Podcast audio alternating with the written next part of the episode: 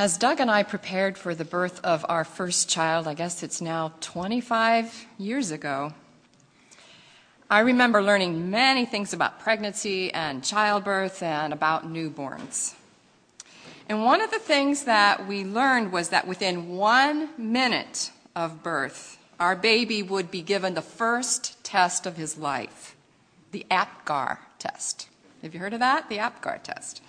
This test is actually a tool used by health professionals to quickly evaluate a newborn's condition after delivery. One minute and then five minutes after birth, a newborn is rated on his or her skin color, heart rate, respiration, muscle tone, and reflexes. A low score generally indicates the need for some immediate medical intervention. And a high score means the baby is full of vitality and off to a healthy start. Last week on Pentecost Sunday, we heard another birth story. We heard the birth story of the church. That birth took place when the Holy Spirit descended upon some followers of Jesus and filled them with a power that they had never known drew believers from together from every corner of the world and then sent them out again to be Jesus' witnesses in Jerusalem and all Judea and Samaria and to the ends of the earth. It began a movement that continues until today.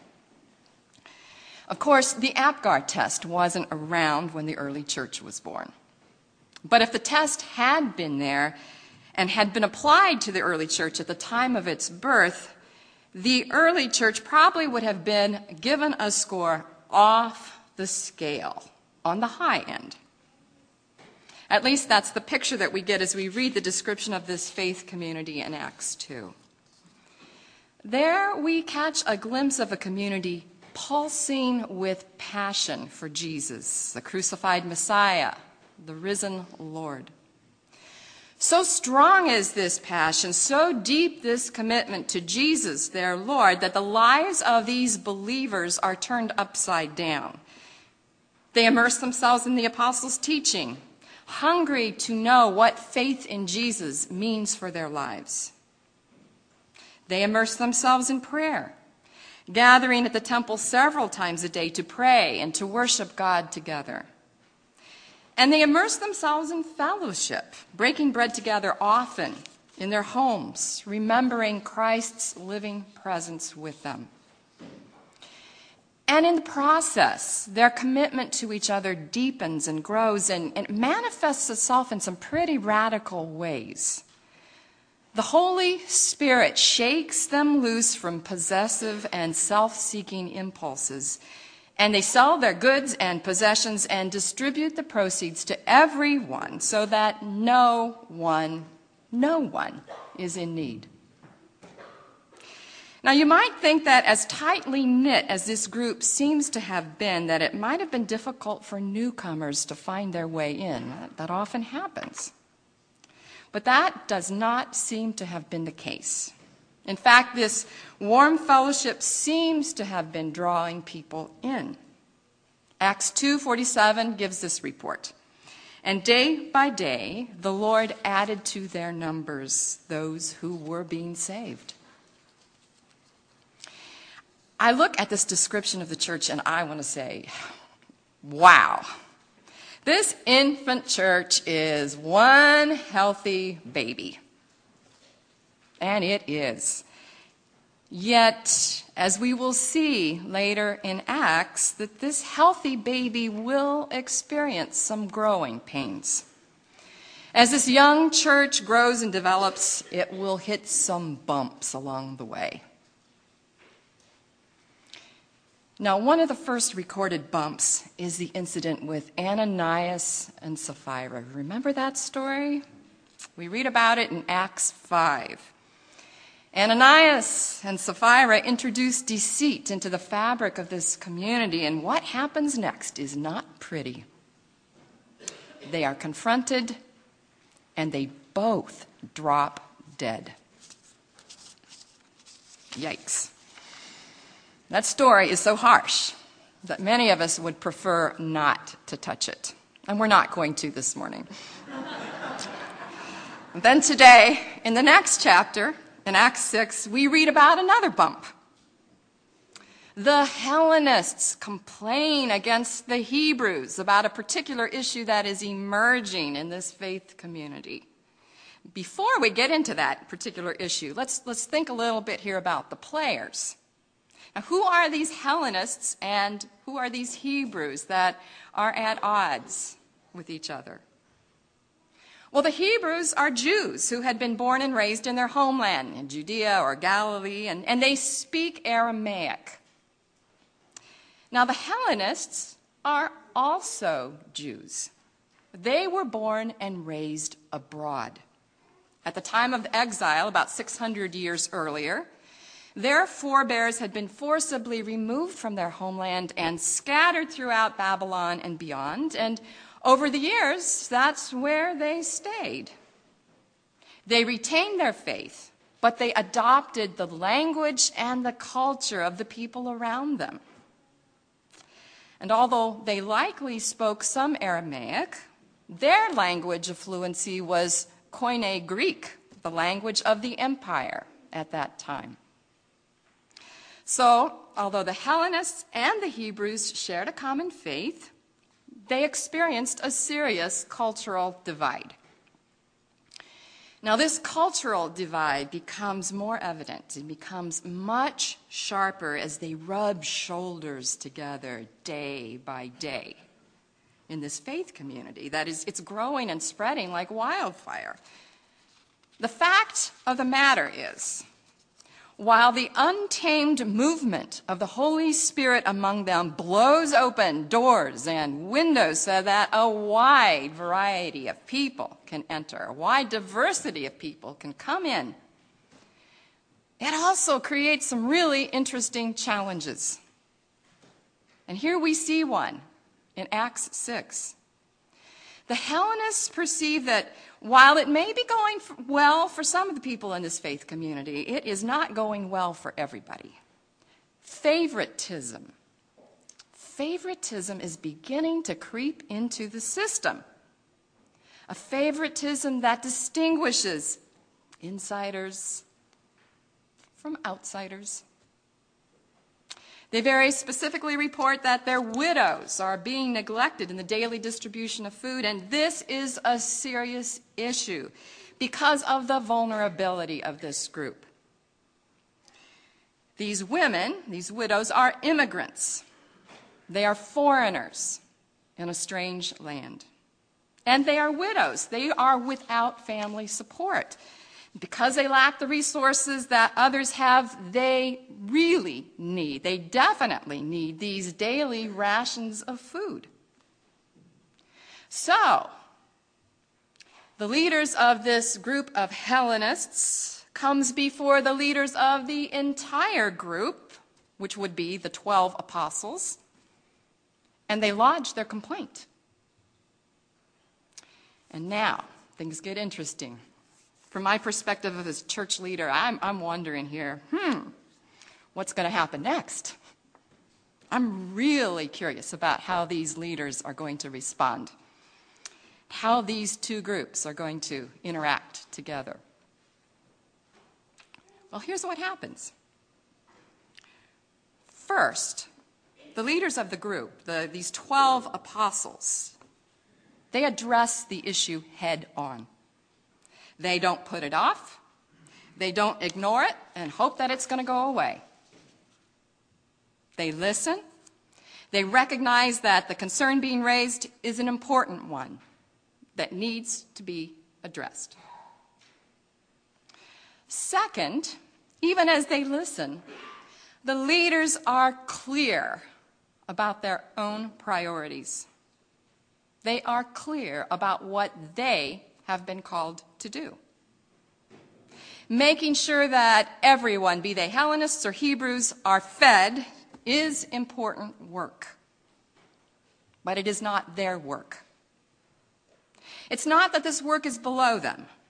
But if they redirect their energies toward organizing all these logistics, they will be neglecting the work that they've been called to the work of prayer, and serving the word. Third, having both listened and clearly articulated their priorities, these leaders propose a way forward. Given that there are needs that are not being met, and given that they themselves can't attend to everything, they delegate responsibility. They share their power. And what I find really significant about the story is that these leaders invite the people who have been marginalized.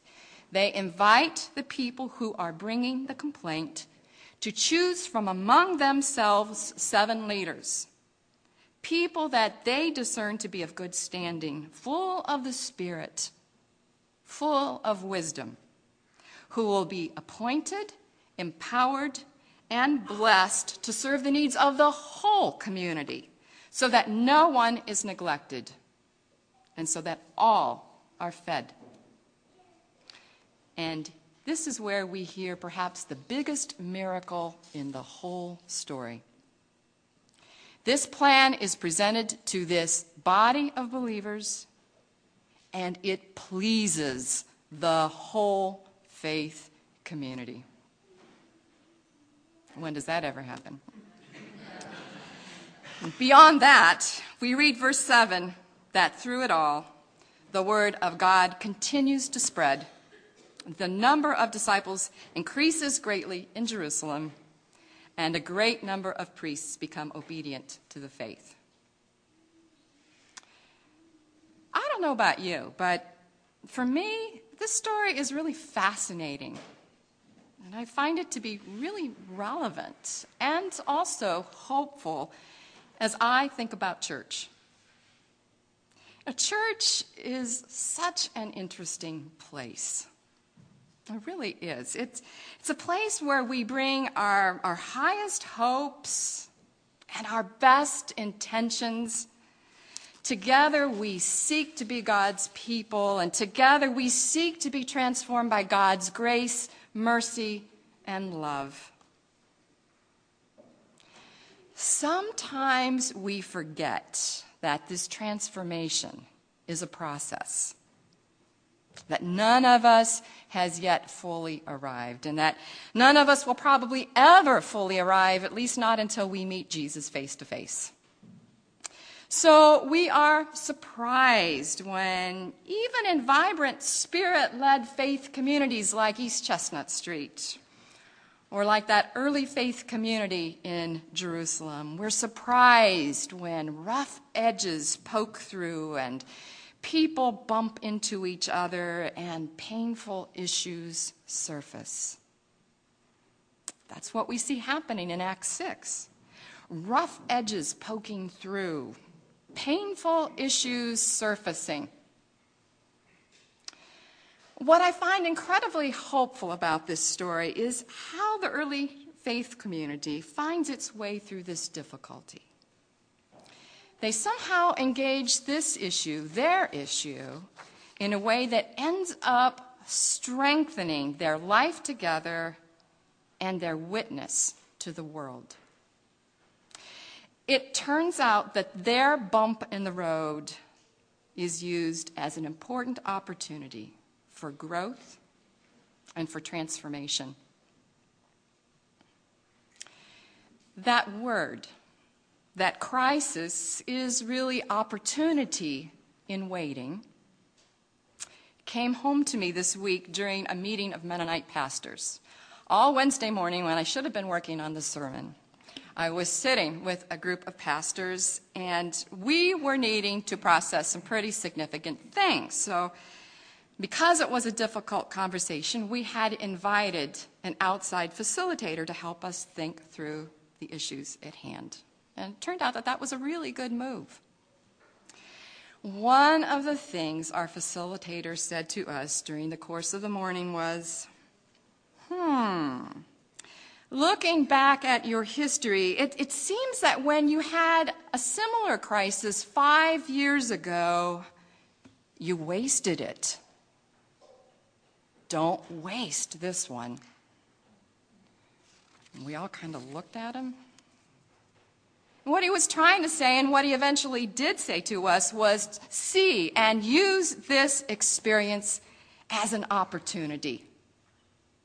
An opportunity to go deeper, to learn about yourselves and to learn from each other, to change your ways, if indicated, and to listen together for what God is wanting to do among you and through you in your community.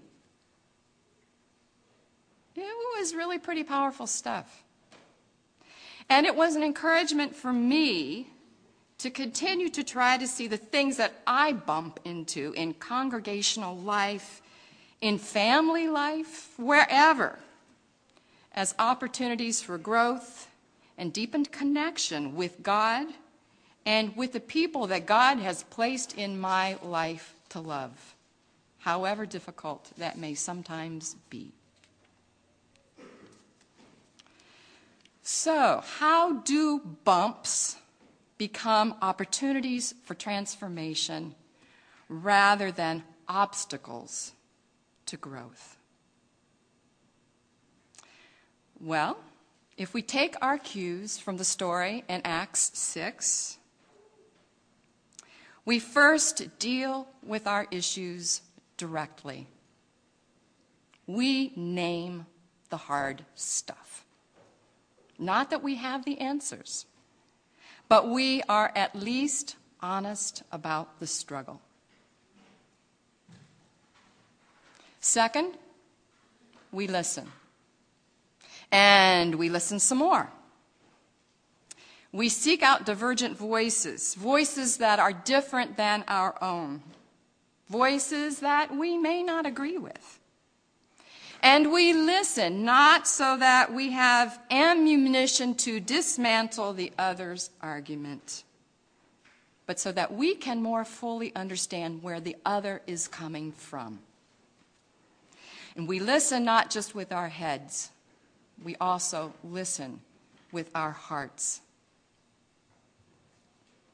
Third, we are honest about where we ourselves are coming from, about what we value, about what is at stake for us.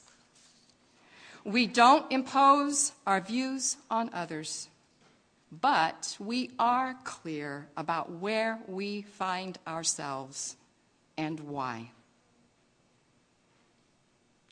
Fourth, along the way, we open ourselves to the Holy Spirit's presence among us and within us. We actively seek the Spirit's guidance. We listen for the Spirit's wisdom in each other and in our conversations together. We open ourselves to new ways of seeing, to new possibilities, to the new things that the Spirit may be dreaming in and through us. I got to tell you, there is no surefire way to successfully navigate all the bumps in the road of church life. There just isn't. But when we have the courage to name those bumps, when we commit ourselves to listening carefully and to being honest and clear about where we are, and when we invite Jesus to be the Lord of our process and the Holy Spirit as our guide, then we're on the right track. We may never end up where the story in Acts 6 ends up with the leaders of the faith community bringing a proposal to the whole body that pleases everyone, not in this lifetime. But as we follow this path, we just might find that we are becoming more in tune with God, more strongly connected to each other, and more committed to the work that God is wanting to do in and through us. And that would be a very good thing. By the grace and by the power of the Holy Spirit that draws us together and that gives us life, May it be so for us.